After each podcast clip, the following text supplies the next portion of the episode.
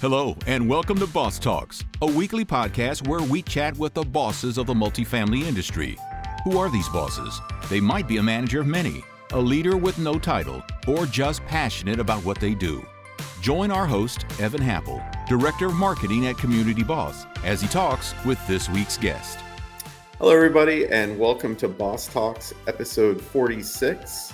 We have a great show today. We have Khara House, and she is with the Bella Group. She is actually the director of community engagement with them.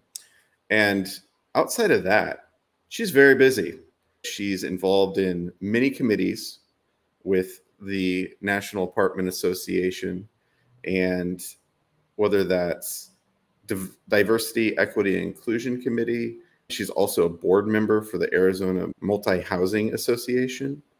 She's also a city council person with her local city of Flagstaff in Arizona. And then there's all the other things she's involved with when it comes to mental health first aid, public relations, and everything else. So there's a lot to cover, but there's a lot of interesting things she's also very passionate about. She talks about using storytelling to train people or get information across and building belonging and inclusion through cultural engagement and growing others, leaning into things like mentorship. So that should be really cool as well. So we're going to get right into it. But first, I'm Evan Happel. I'm your host. I'm with Community Boss. We have a great software solution for meeting all your parking, amenity, and mapping needs when it comes to your community. And if you want to make some ancillary income or revenue, we can help you out there as well. But I'd love to dive into that at some time in the future. So just let me know. But today, we are not here for that. So let's get right to it. Welcome to the show. Thank you. And is it Kara or Kara? It's Kara. Oh, of course it is. I get a lot of Kara is closer than some people get, so you're good. Moving forward, you will be Kara. but thanks for being here. Absolutely, it's my pleasure. And like I said, you're involved in a lot of things. You have a lot going on, whether that's in the specific industry of multifamily or your local city. You're very involved and obviously care a lot about what's going on in the things you're directly linked to, whether that's your city or your industry. So I can only imagine how busy you are. yeah, yeah, it can be quite a lot, but it's all worthwhile. I have such a huge focus on service and community engagement and all of those sorts of things. It just is a natural fit and I love it. Yeah. That's awesome. So we'll get into all that a little bit in a minute, but I like to kick off with a few questions. And actually, one of them probably will fit really well with things that we're going to talk about, anyways. So it'll be great. First, I like to ask how you engage in building community uh, in your personal and professional life. I think that's like your whole life. So go ahead. it really is. Yeah. And for me, I grew up as a very shy kid. And I remember being in like third or fourth grade and wanting to have friends going and realizing who the person was that nobody else was talking to and going up and just asking, Do you want to be my best friend? and we just got together and started hanging out. And that's always just been who I am as a person is I tend to be very quiet myself, but I'm also paying a lot of attention to other people and wanting them to feel like they they have a place where they can go and feel safe and feel accepted and feel loved, that sense of belonging. So uh, I try and just bring that into whatever I'm involved in. Yeah, that's great to know how you're built and your passions and to give your full self to those things. So that's really cool. So, tied to community a little bit, having people over for dinner is a great way to to build community and be hospitable. So I like to ask, what would you make for dinner? And it, it's okay. You can order out. You can. I've had all the answers. So whatever your way to make somebody feel at home in your house. Yes, so I love to cook. Um, Okay. and I just had this conversation with my dad where I asked, "Do you actually enjoy cooking or is it just something that you have to do, especially if it's for other people?" And we both. I, I love cooking, especially for other people. I think if I was having some sort of a dinner party, folks are going to get a lot of baked macaroni and cheese. It Okay. is absolute favorite food and I think it's just a comfort food and I can't think of anybody I know who doesn't like a good mac and cheese. Hopefully, Nah. that would be yeah, at least part of the meal. I'm sure, Oh you know, you gotta have a vegetable, you gotta have a meat or something, but the mac and cheese would be the core part of that meal. All right. And so you have a baked mac and cheese. You have what, five different cheeses in there? Something like that? Some About that. breadcrumbs? Yeah, Yeah, no yeah. breadcrumbs. I am I am Okay. not a breadcrumb person on my mac and cheese, but yes, a bunch of cheeses, and it's a family recipe that I have been sworn to secrecy on, but Okay. love to make it for folks, and yeah, it's delicious. It's almost a dessert mac and cheese. It's so Oh, rich. So it's yeah. So I have a controversial question because somebody else said mac and cheese as well. And they said their husband says that mac and cheese can't be a meal in and of itself. Even if you add meat to it, it doesn't qualify. That Is is this.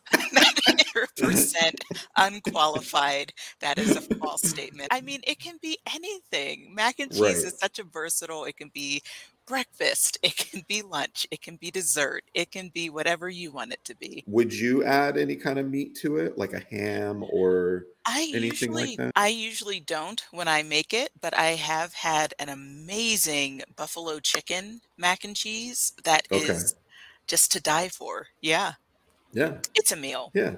It's a Yeah. meal. Totally. Yeah. Oh yeah. Yeah. Because when it's there, I'm gonna eat a lot of it. And like, Mhm. how can I eat anything else? Yeah, exactly.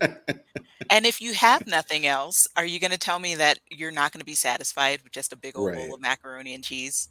And then when I was a kid, I would just, even to this day, for my kids, we make a box of mac and cheese for a quick meal.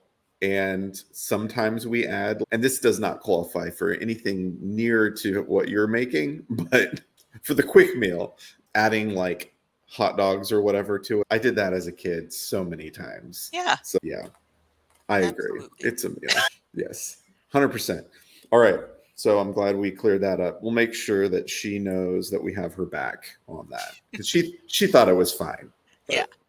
All right. So if you were to drink a cup of coffee, what's your go-to? What's your favorite when it comes to that? So I have I have to confess I am not a coffee person. All right. Um, I do good mocha, I guess, would be Oh, like the closest to real coffee that I will have an iced mocha, but I love a, a nice iced tea. That's Okay. my go-to. Yep. Yeah, that's fine. I like an Arnold Palmer if I'm going to Uh-huh. have tea. That's kind of like my favorite drink when it comes Yeah. to going to a restaurant. I definitely get that almost every time. So, tea, I like tea. Nothing wrong with that. And to be fair, most people, when they get a coffee drink, are not getting black coffee. Very true. We have Starbucks to thank for that. When you can have the rest of the world in your cup of coffee, why would you stay pure? Yeah. Yeah. I don't think too many people are having black coffee. Now, I do. I had one today, but that's, I think I'm in the minority there. and that's okay. I can be. Yes. It's fine.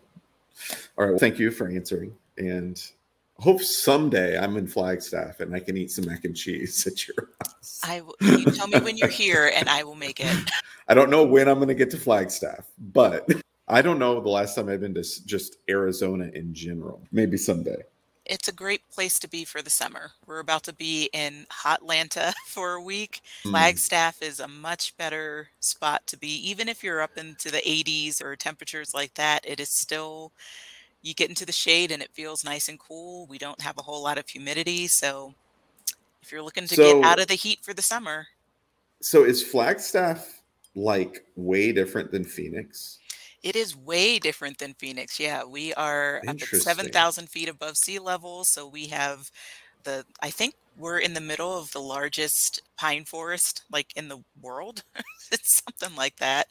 And Hmm. uh, yeah, we've got we just got dumped on with I want to say it was like over 150 inches of snow this winter. wow.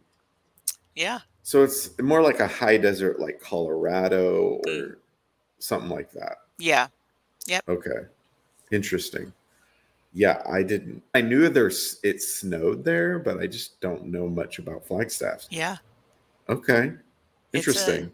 It's fun to first come here. I honestly I thought people were kidding when they told me that it snowed and the first winter out here we had a huge blizzard that I was just not expecting. I didn't have snowshoes, I didn't have a winter coat because I, I thought Arizona it's going to be warm. Who needs it? And uh, yeah, I learned very quickly.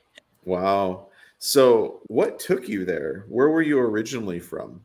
Yeah, so I am from Pennsylvania originally. Oh, okay. and had graduated from undergrad and wanted to continue my education and was originally supposed to go to American University in DC but for a couple different reasons it just wasn't working out so started applying elsewhere and i think i just literally saw a picture of northern arizona university's campus right at the foot of the san francisco peak mountains and fell in love and just thought oh i'll, I'll apply there for fun wound up getting accepted so hopped on a bus and came out here in 2009 Oh, wow. And then you just have been there ever since. Yeah, yeah. I used to go home for the summers, but graduated in 2011, moved out permanently in the fall of 2011, and have been here since. Nice. So, have you been with the Bella Group that entire time? Yeah, I started with the Bella Group in 2013 when we were Okay. Bella Investment Group. And yeah, I like to joke that I was the fastest promotion in company history. I think it was really just a fluke situation, but was hired as a floating leasing consultant. And after my first day on site, the manager asked if I was interested in being the assistant manager. And so in less than a full day's work, I was promoted. Wow. Yeah, that is fast. Yeah. That's funny. So I have a connection with the Bella Group, and I didn't really know that until you and I talked and I thought about it more. So I used to work for Apartment Life. Your group uses it at all your properties, correct? Uh, at the majority of them. Yep. Yeah, we all have apartment life teams and Dortha. Dortha, yeah, and Dortha, you guys have a very unique situation. You have a dedicated program director in Dortha, and I think you guys probably are the most like dedicated to the program as a company compared to a lot of others, honestly. So it's pretty interesting how you guys are so like all in about it. Yeah. Yeah, I think actually the father of one of our managing partners for the company was somehow involved with the development of the apartment life program. And so it was just always kind of part of the model that we wanted to focus on having that engagement piece with residents and creating that sense of actual community within our Mhm. apartments. So, yeah, we're 100% bought in. And was the program you guys? I want to say there was two programs. There was Apartment Life and there was Cares. And Right. you guys were you guys Cares? Yeah, yeah. So we had the And CARES teams, came and then it all together- came together a couple years ago. Yeah, And then for a long time they were known as Cares teams. Mm-hmm. And then eventually everything moved to being Apartment Life only. But okay, yeah. All right, that's a fun little anecdote.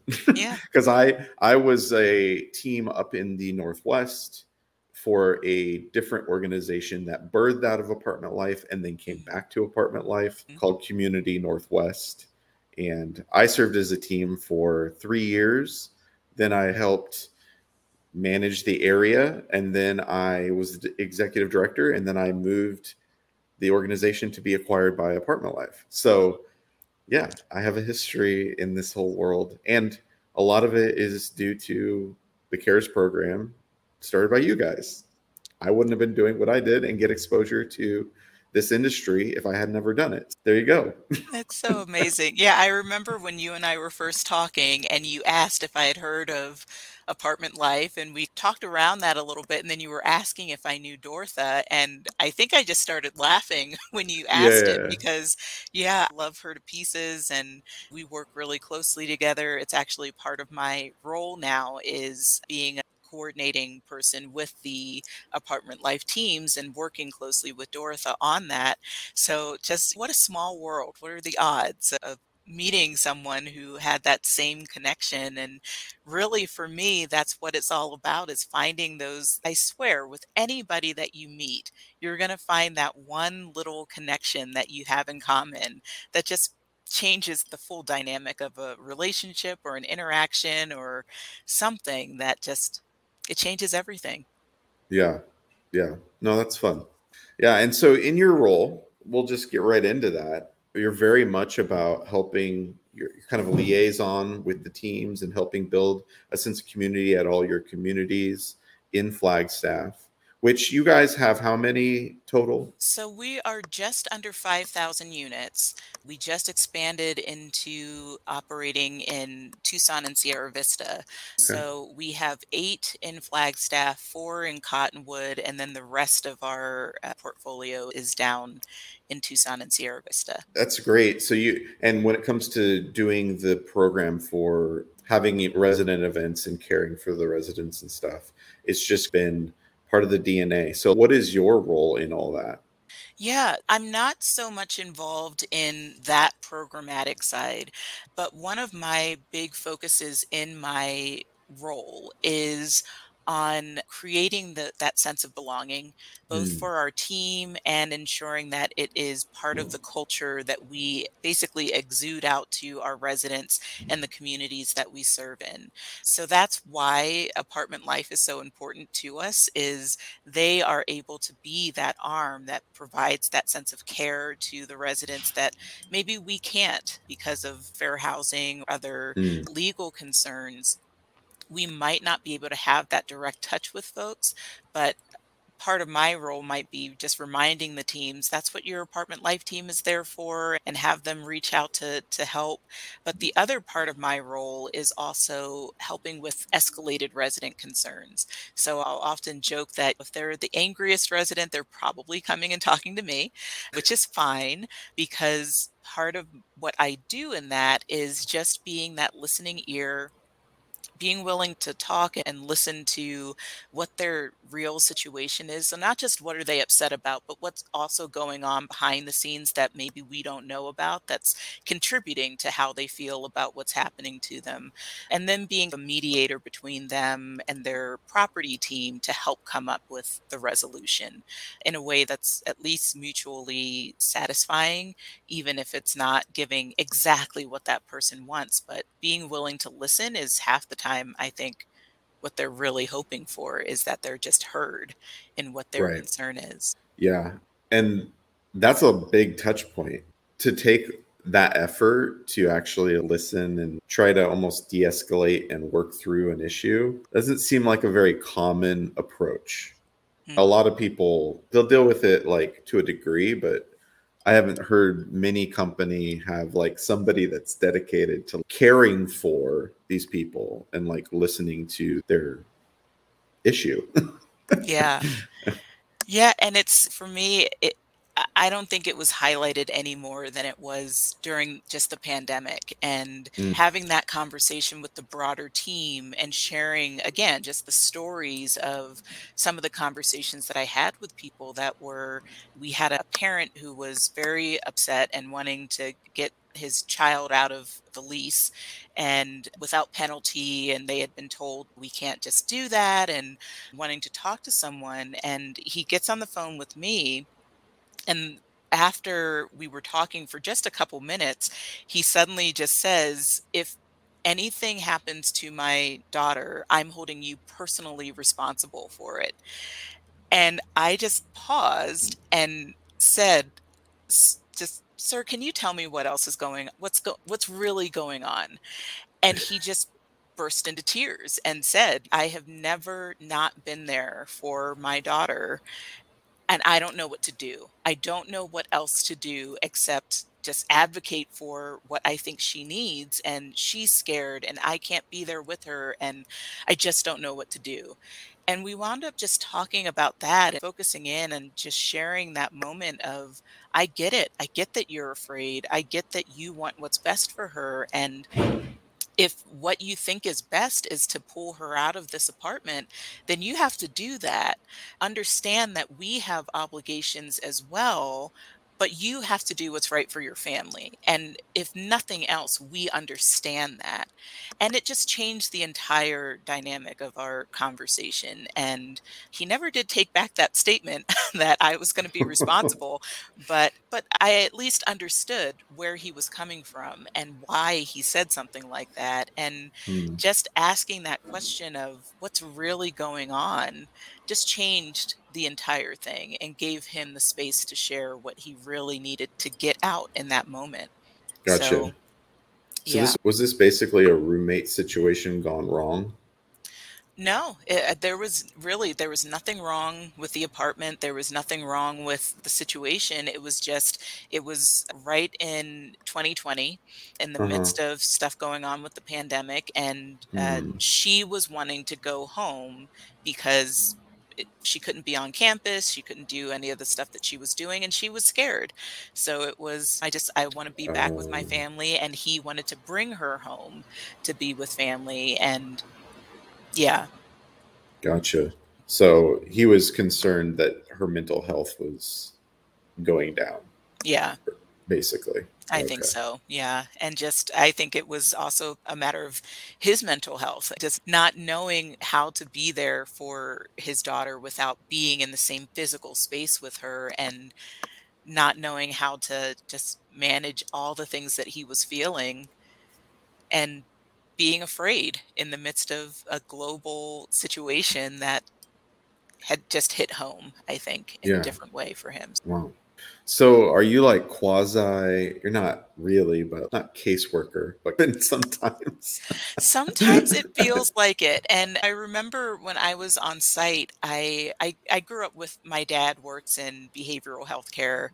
And Okay. so it, it was always having grown up watching him in, interact with different people and ask those sorts of questions and always encouraging my brother and I to just get to the heart of things and always ask the question of why do I need to know this if you're learning something in school or what's the what's the backstory of the situation or understanding the histories of things.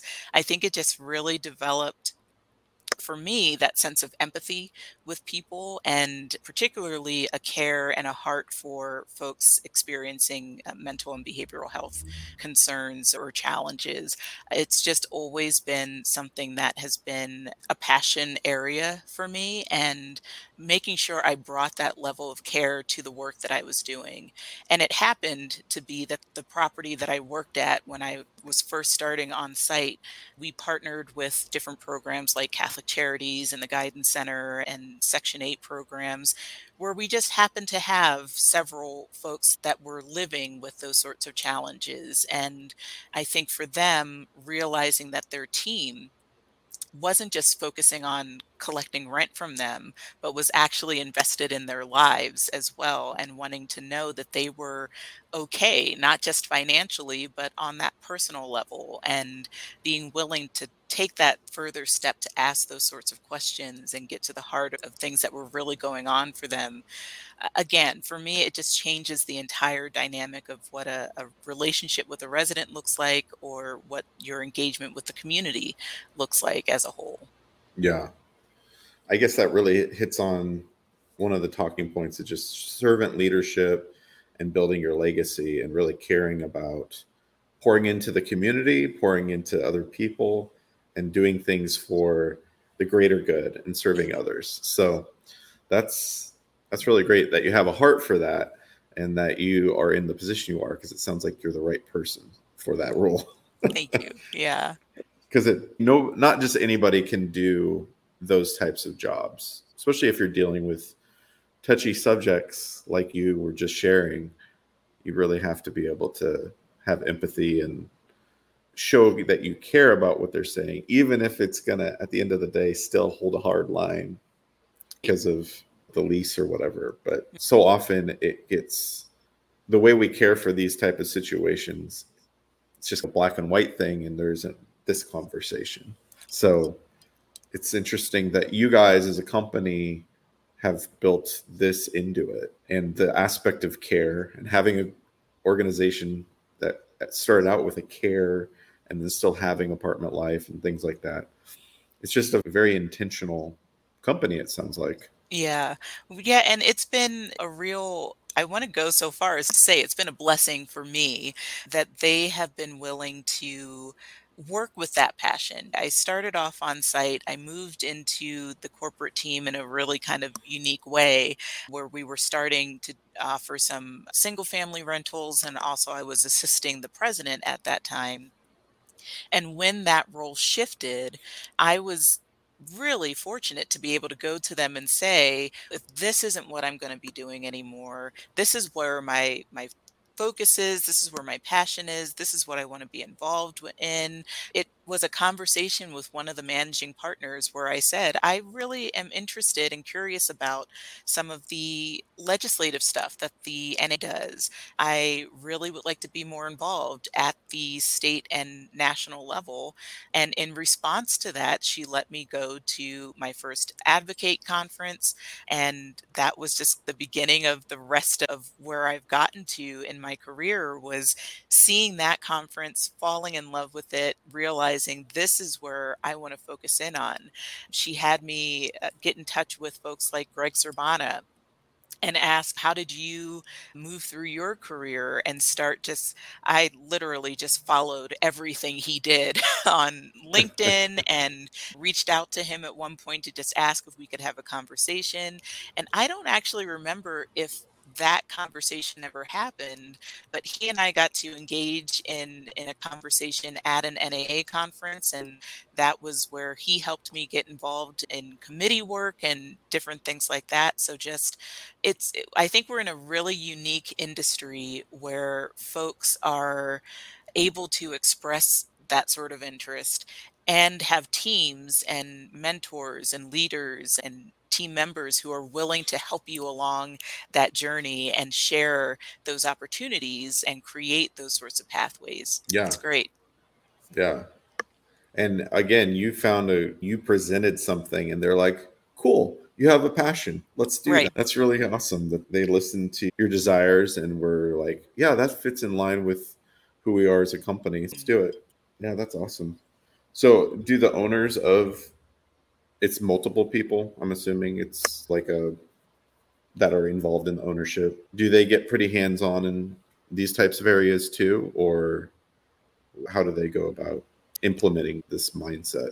Yeah, it's I think we have a really unique company structure where we have two managing partners, a president and a vice president, and then our leadership team that I'm part of.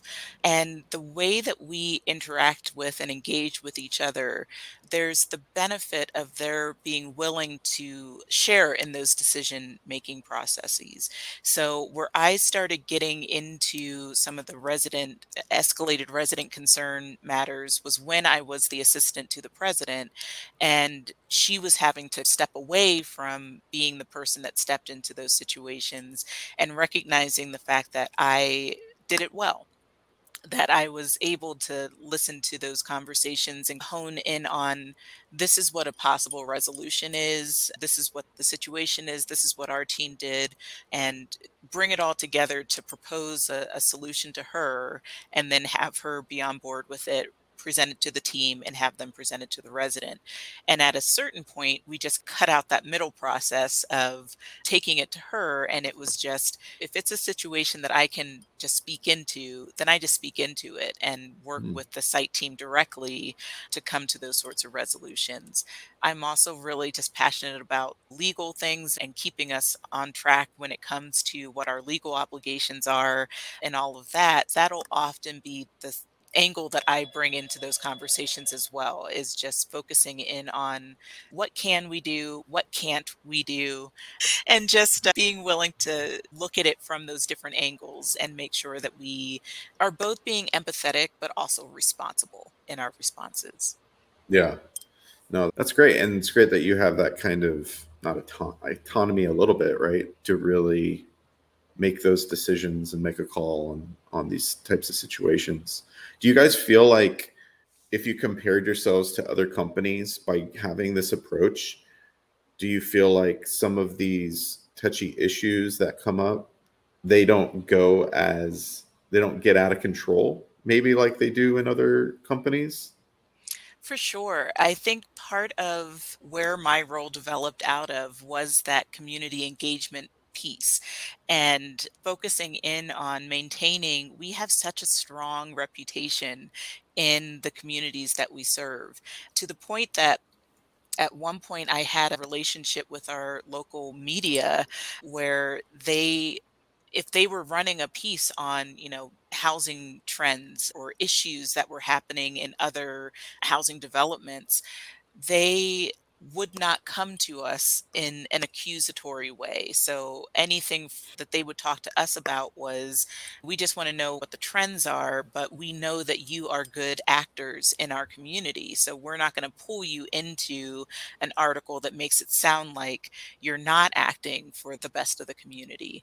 And that's all because of the amount of emphasis that we put on that relationship building and focusing in on being good stewards of the communities that we are working within.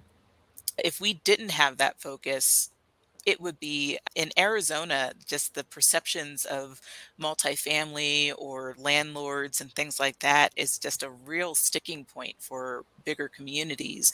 But even with the hardest core affordable housing advocates or folks that are pushing for things like rent control or other things that might be detrimental for the industry as a whole, but are seen as things for the betterment of the community, they're still willing to engage in conversations with members of our team to ask, is this going to work the way that we think it is or why aren't if you're not doing it it's suggesting that maybe it's not the thing that we should be mm. doing so to mm. have that sort of a reputation that it's always interesting to be in that place of even if they hate every other landlord in town we've even had residents post on social media where they're talking about oh those money grubbing landlords except those folks at bella. They're cool. Oh, wow. and to see that's the reputation that we're able to maintain and know that we focus on that. We're paying attention to the public perception and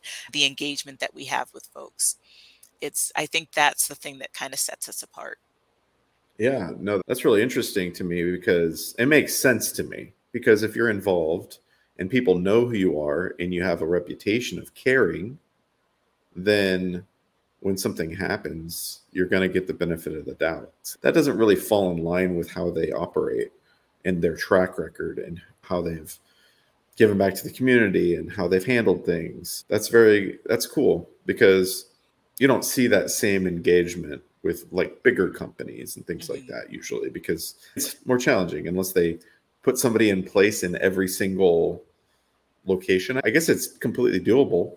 And if they saw the benefit in the long run, maybe it de escalates things. Maybe they don't get to the point of like lawsuit and things like that.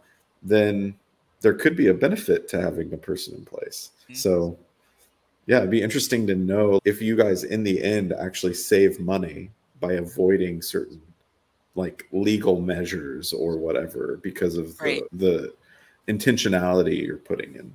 And I'll tell you that is part of the process that I bring into those sorts of interactions is especially when we're coming to the what's the resolution to the situation. What I'm looking at is both the the interaction with that resident. I'm looking at the public relations side of it. What's going to mm-hmm. happen if this situation continues to escalate to the point that there's more eyes on this? Is that going to help us or hurt us? And yeah, then looking at you. the exactly. and then looking at the legal side of it. What are the chances of this escalating to a legal situation? We mm. want to go through that process of potentially being sued or anything like that and not wanting to rely on the there's often the joke where a resident comes in and everyone that they know is suddenly a lawyer. and I'm gonna go talk to my to, lawyer. My dad's yeah. a lawyer. It's oh okay, so yeah. he knows that we're right on this. I hope that he has advised you that way. Uh, yeah. But yeah, just uh, understanding that part of my role and what I have to bring into those situations is understanding that there are all those different angles to look at this situation from to try and determine what's the best thing for us to do in this particular situation. What's going to resolve this in a way that we're not just giving away the entire boat, but we're also not drowning. yeah. I think some companies should probably take notice. I think that's this seems like a better approach. I don't know. If you ask me, sounds yeah. it's working and to get rid of the perception of being evil landlord, right? Because so often that's the go-to and then everybody's oh you charge too much and then we're getting into the situation of everybody wants rent control and this and that because these people don't care. Yeah. And I mean that topic's huge right now. So I guess if we have the perception of caring landlord instead of money grubbing landlord. Not to say that's necessarily true of everyone, but it's like that's what everybody views you as. Yeah. Because you're just collecting rent. That's all you're doing. I think it's all about changing the story. And that's why I'm focused so much on story engagement and all of those sorts of things, is because one of the things that I try and emphasize to our team and to other folks that I work with is it's not about the story that you think is being told. It's the story that everybody else is reading. So mm. it, if you're not getting that story across in a way that's effective, if people are not seeing the heart that goes into the decisions that you're making, or the fact that you are not just the money grubbing landlord, I think that's why we started to see the shift in even the title from landlord to property manager to now you start seeing more of the no, I'm a community manager, mm. and all of those sorts of focuses to share that I don't fit into this boat. I don't fit into this narrative or this story that you've heard before.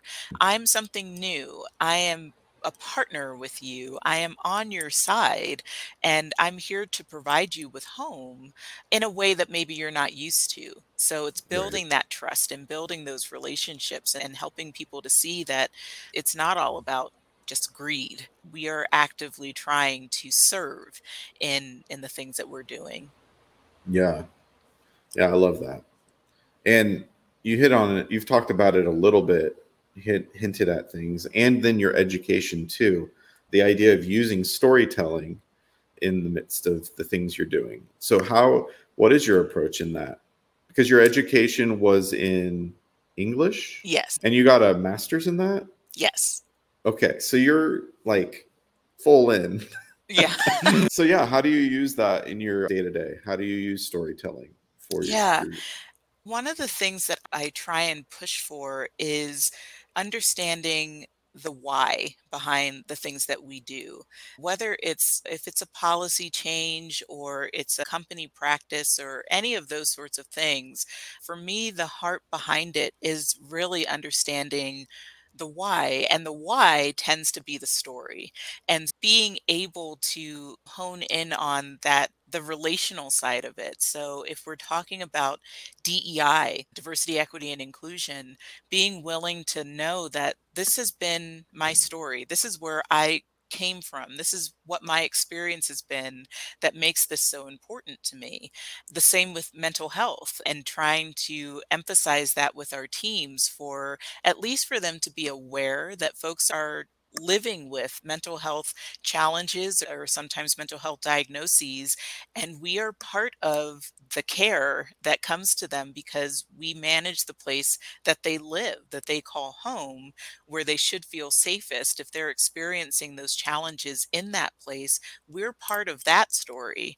And in emphasizing that with teams, being willing to share this is what my experience has been with my own mental health, this is what my life was like growing up with. My mother was bipolar and just sharing some of those experiences and being able to relate in that way it builds that empathy it helps folks to see why this is important and how it impacts the lives behind the doors of those units that we're taking care of. We are really impacting people's lives. And if we're not engaging in the story, then we're missing a huge part of that engagement that we have with people. Yeah.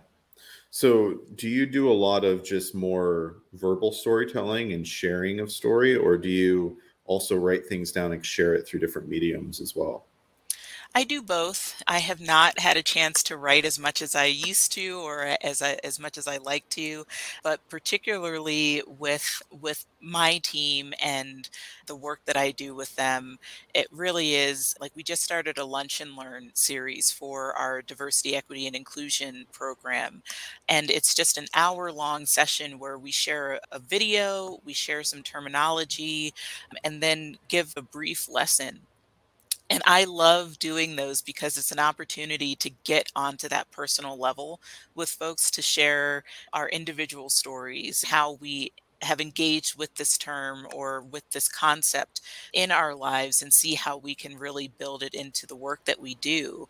So I think now my focus has become less telling the stories and showing folks how to build stories within their communities or how they can engage in some of that story sharing amongst each other to to really grow and be partners with the residents that we're serving. Great. Yeah. I think yes, sharing individual stories and having just I guess being a model of it and encouraging it. Yeah, it's I think it is powerful. It helps us also remember that we're all people that have a story and everything has an impact. Your past has an impact. Your current has an impact in all the things going on. Yeah. Whether that's your job or your living situation or whatever. Absolutely. Yeah. Yeah. and awesome. I think for me, the opportunities that we have in this industry, if we look at it as story sharing and storytelling, I think it changes the way that we look at a lot of what we do. I'm part of a group and I see some folks within that group here, melanin and multifamily, where we spend so much time just sharing experiences or talking about a topic, but sharing the stories of what has your experience been with this? What has your experience been just in your workplace or being a woman of color in the workplace? What is that like for you? And part of what that group does, at least for me, is it tells me constantly that I'm not alone in the different things that I'm living with in my life. There have been points where I have felt very alone in whether it was my experience or just some struggles professionally or different things like that. And just to even sometimes just sit back and watch the conversations that they're having if I can't actively participate in it just means the world to me. And I wish that I could express to the other folks in that group sometimes how much that group has made a difference. It's literally the reason that I'm still in the role that I'm in and doing the work that I'm doing is because they both build up my fire and keep it going and they give that purpose to the work that I'm doing. I know that I'm in this both with them and for them. And knowing that they are in it with and for me is also just, it's mind blowing and it's just so powerful. Yeah, no, that's so I've been obviously exposed to the group through quite a few different people now. And it just sounds like it's had a really great impact on each one of you and a huge support system for you guys. So it's fun to hear your stories, each person's take on how it's impacted you. Yeah. But that's really great. And how long is it? I don't even know how long has this been collectively happening officially. Yeah, I I don't know how long it's been officially happening. I've been part of the group for I want to say just over a year. Okay. And just to see the passion that the women behind it have brought to it and how much it's grown from just they were part of the diversity leadership program and came up together through that program and saw something that was missing the industry and for folks like us within the industry and created that that room and that space for those conversations to happen. And had a conversation with one of the women in that group Dana Duckworth. She had invited me to speak with her company and before that session we had just a whole conversation about why I do what I do and the engagement that I've had with a lot of the folks in that group. And I always find it funny because I always refer to the women that started it as they're young women who started this organization. They're like the same age as me, a couple years younger, but we're in that same age group.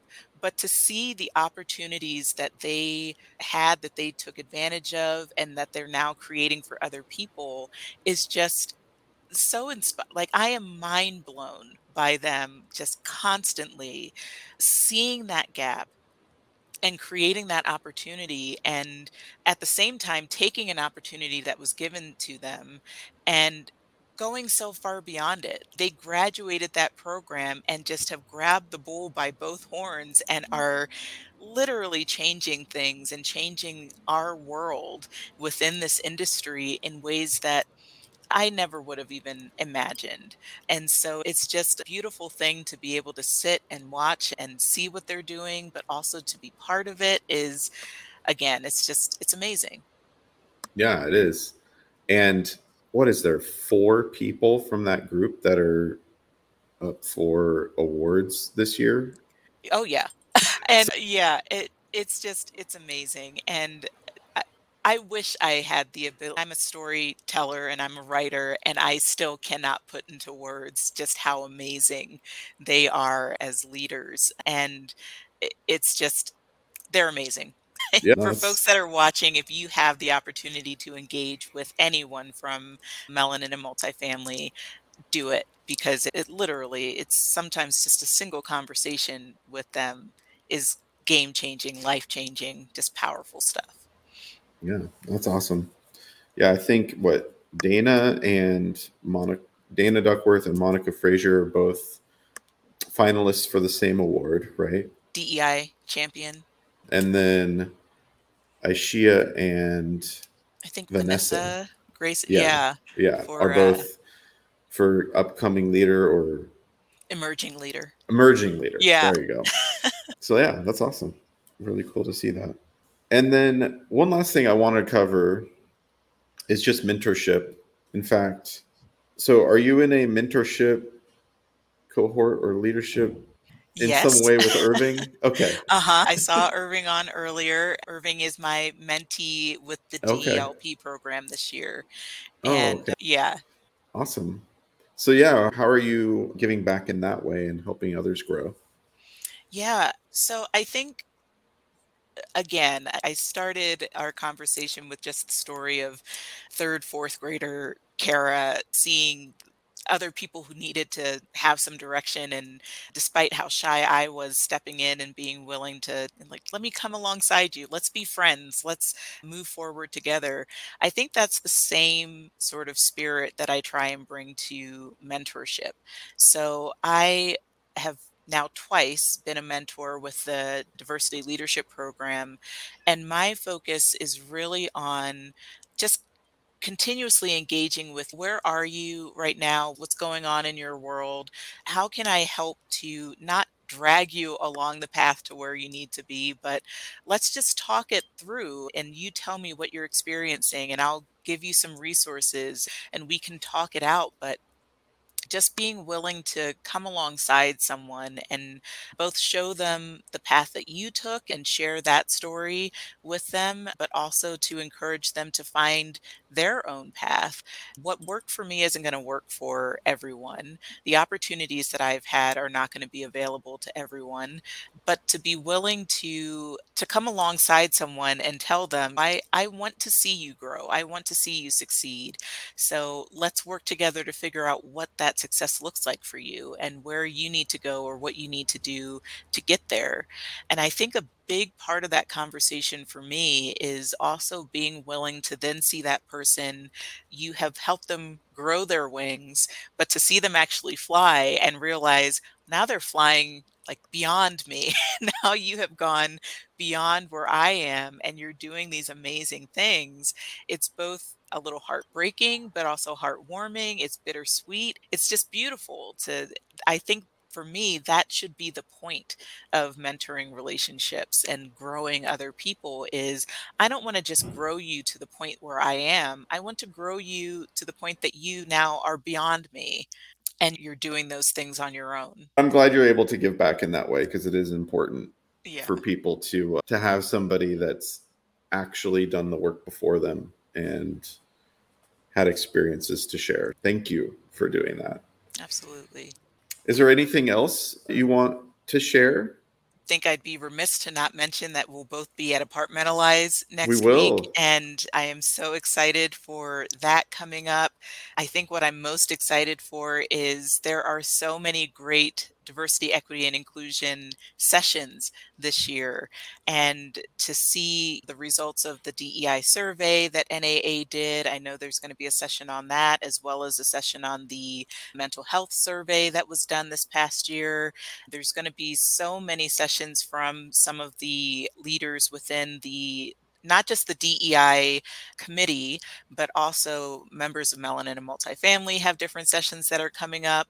Some of the past leaders within the organization, like Marcy French, I believe, has at least one session. And just the opportunity to, again, continue to learn and see them and just bask in the glow of the gloriousness that they are bringing to the industry and that work is just is going to be great. And i look forward to the conference and the opportunity to just keep learning and experience that personal growth and engage with the folks from the dei committee. I'm chairing that this year and just the work that some of the folks that are leading some of the projects for that have been doing already is just amazing and it's exciting to be part of that. So just looking forward to that and looking forward to seeing everyone and just having a good time together.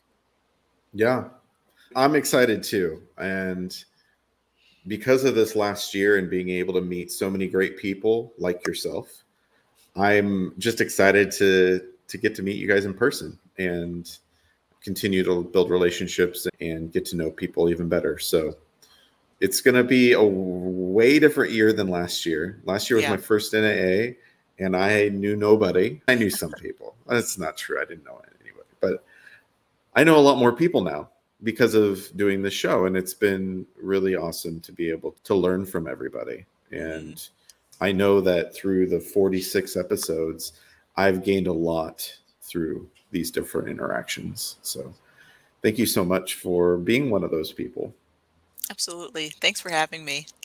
absolutely so i look forward to seeing you next week and i believe you've rsvp'd that you're going to be at our little brunch I did. Um, yes, I will. So I'm excited to see you there and maybe other parts of the week as well. But it's going to be a fun and great week and exhausting. yes, exactly. pace yourself. Anybody who's going, just remember you've got to pace yourself. exactly. Exactly. Thank you so much again for being boss number 46. And you are a boss. You're doing so much and you're having a great impact on not only your local community, but also just this industry. And we're better for you being a part of it. So thank you so much for all you're doing. Thank you. If you want to be on Boss Talks, hit me up.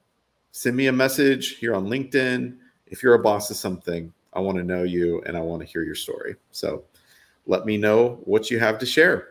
And until next time, next week at NAA, I'll see you then. And thanks for watching and listening. Thanks for listening to this episode of the Boss Talks podcast. If you would like to be a guest on the show, please reach out via email at info at communityboss.com. If you enjoyed the show, be sure to like, share, and follow us on your favorite podcast platform. You can also watch the podcast live every Wednesday at 12 p.m. Pacific Standard Time on the Community Boss LinkedIn or Facebook pages. Until next time, manage like a boss.